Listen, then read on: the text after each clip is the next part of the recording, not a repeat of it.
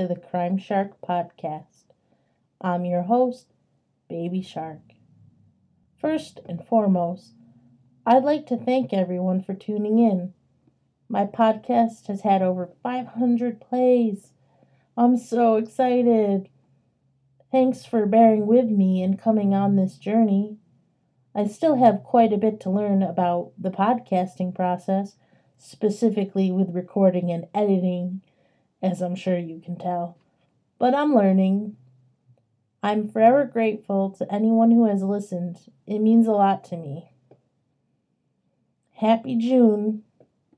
It is a wonderful start to a new fiscal year at my office, which means my vacation has renewed, and I am so excited because I've been out of vacation time since January. How have I survived? I don't know. I will definitely plan better this year. I will plan better with my finances too, so hopefully I can attend CrimeCon next year. So who's going to be there? Who's going? Be sure to tag me and stuff on Twitter. Send me lots of pictures if you're going. I want to see what's going on. I'm considering buying the CrimeCon Insiders Pass because they'll be live streaming a number of sessions and I'm interested in quite a few. So I'm thinking about doing that. And then I can kind of feel like I was there. So I'm thinking I should probably add a disclaimer. I mean, I would think that any true crime podcast is in and of itself a disclaimer, but hey, you never know who's coming across this and just checking out an episode for fun. Plus, some of this content may not be easy for everyone to hear, even if they are a true crime fan. Today's episode will contain child abuse, murder, and sexual assault. If there are young listeners nearby, I would advise you to turn off your listening devices. Today, I want to tell you the story of Amber Hagerman. Her name might not be familiar to start with, but I promise by the end of this, you'll realize you've known Amber for a long time. Amber Renee Hagerman was born on November 25, 1986, in Arlington, Texas, to parents Richard and Donna. Amber was described by her mother as a typical all American girl. She had brown hair, a face full of freckles, and blue eyes. She was a Girl Scout and she loved to ride her bicycle. This sort of description would perfectly describe thousands of girls in the 80s and the early 90s. It would still describe thousands of young girls today. On January 13th, 1996, Amber was riding her bicycle with her five year old brother Ricky. When I first read about this case, I wondered how someone was riding a bicycle in January, and I had to remind myself that this is not a New York case, and Texas doesn't have the snow that we do. That's not to say that Texas never gets snow, because they do, but the Arlington area doesn't see that much snowfall. In fact, it sees maybe less than one inch of snowfall per year. Um, I think I'm going to move to Arlington because I am definitely sick of winter. Amber and Ricky rode their bikes to an abandoned grocery store parking lot. In that parking lot, there was a bike ramp. Many of the neighbor kids had used it.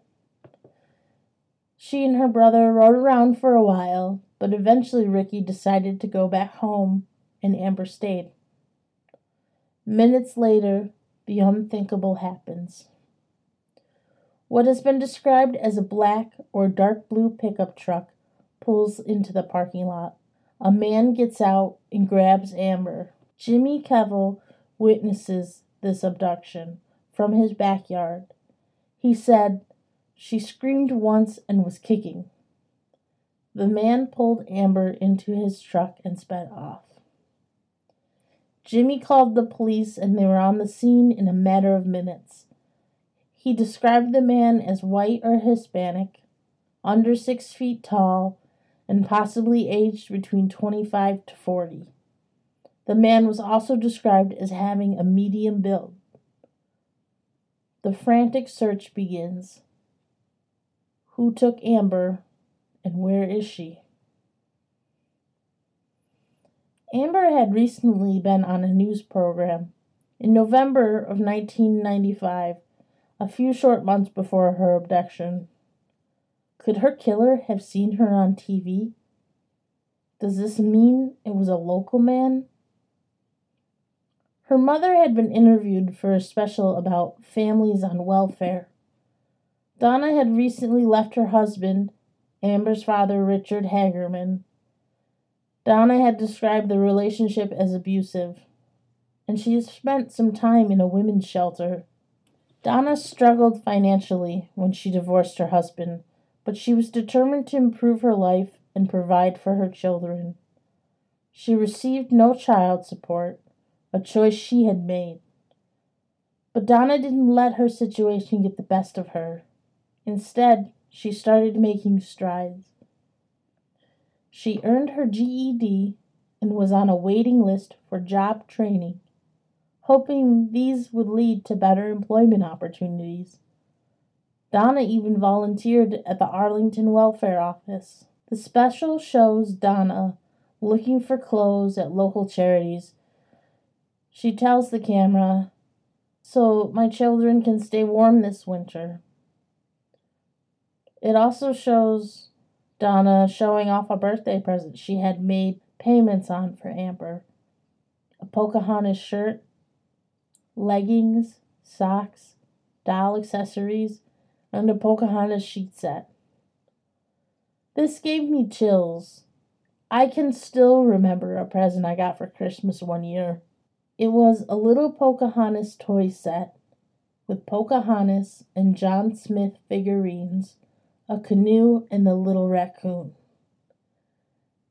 I remember getting it for Christmas Eve one year, and I got this present because it had been under the Christmas tree, and I remember shaking it, and I accidentally poked a hole through the wrapping paper, and I could see what it was so my parents had decided to give it to me early that year. I wasn't usually a snooper, but my curiosity had gotten the best of me. Amber was born less than a year before me. It's likely the year she received her Pocahontas birthday presents was the same year I received that Christmas gift. Amber's case actually resonates with me for another reason. The reason I became a true crime fan. When I was younger, a big case near me was the disappearance of Sara Anne Wood. She too was riding her bicycle when she went missing. I think that Sara's case was really the first time I remember learning that some adults hurt children. So, to circle back to this special that Amber's mother Donna did with the news, Amber had made an appearance too. She showed off her scrapbook proud of her academic achievements. Amber made good grades, mostly A's and B's, and she really had a love for education. Was Amber's killer watching? Four short days after Amber's abduction, her body was discovered in a creek. A man had been walking his dog near the Forest Hills apartment complex when he noticed something white. After closer investigation, he realized it was a body. It was a tragic ending to an already heart wrenching story. An autopsy revealed that Amber had been kept alive for two days after her abduction. She had been beaten and sexually assaulted before being murdered. Amber was found with her throat cut. Because her body had been laying in a creek most forensic evidence had been washed away. There had been a large storm as well, meaning the creek was higher and the water was rushing faster. This didn't help. Law enforcement received many leads, but Amber's case remains unsolved. So, who killed Amber? Was it someone she knew? Could it have been someone local? Perhaps it was simply an opportunistic killer passing through town. Because she screamed and fought as she was being hauled into the pickup truck, one would think that maybe she did not know her killer.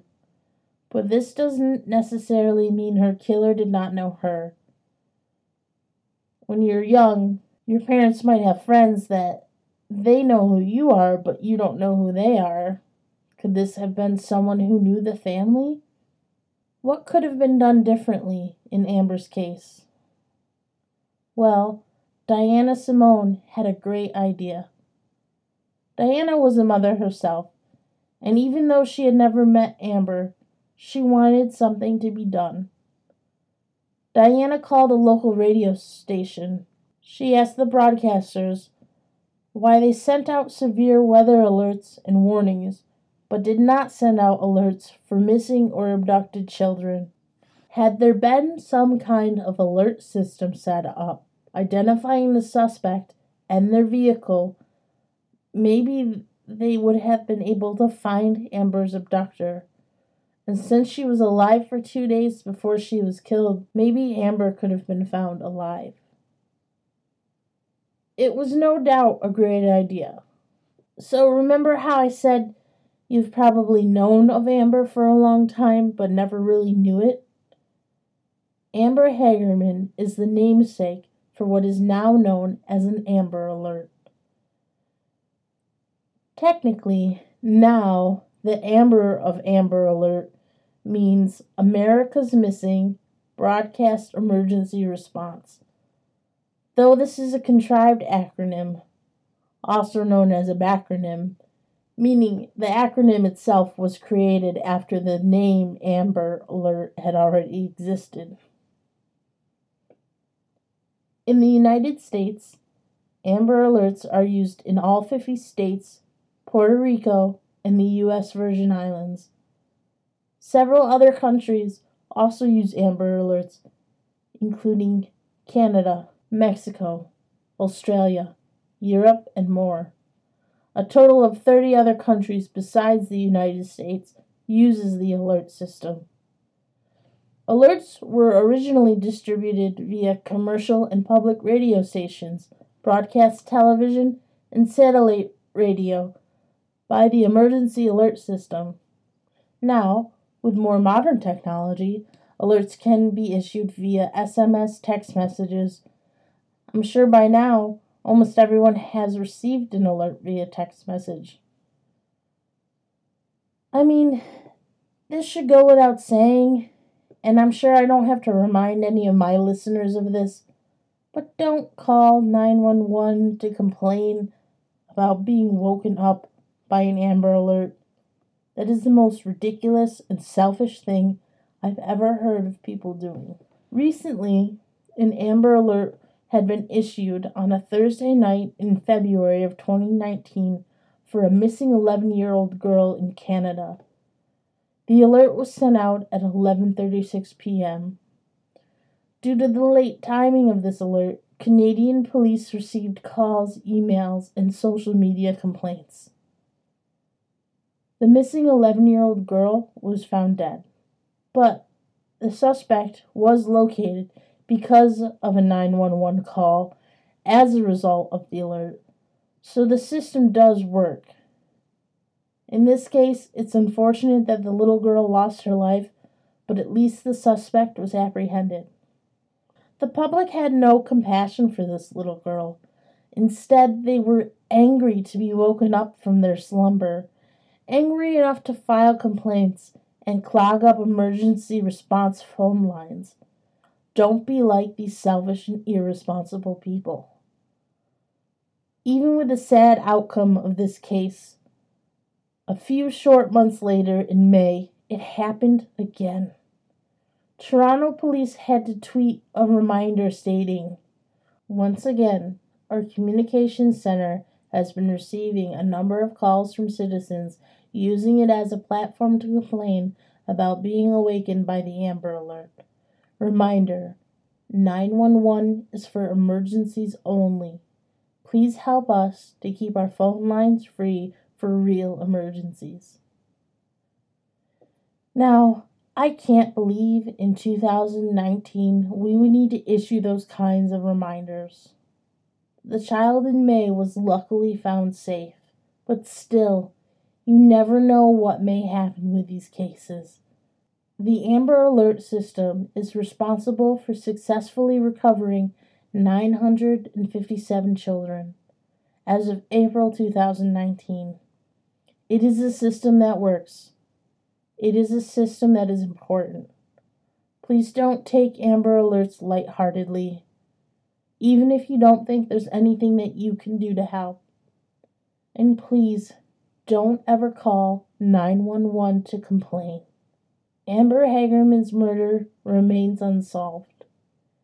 If you or anyone you know has any information on the details of Amber's death or who is responsible, you're asked to call the Tarrant County Crime Stoppers at 817 469 TIPS, which is 817 469 8477. Crime Stoppers is a 100% safe and anonymous way to report tips.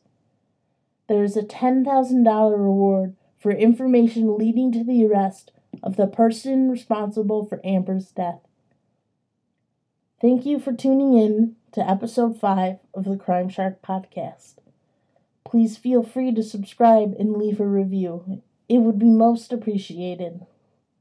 You can follow me on Twitter at crime underscore shark. Find me on Instagram as crime shark, one word. I'm also on Facebook as crime shark, two words. Until next time, stay safe out there and don't do anything I wouldn't do.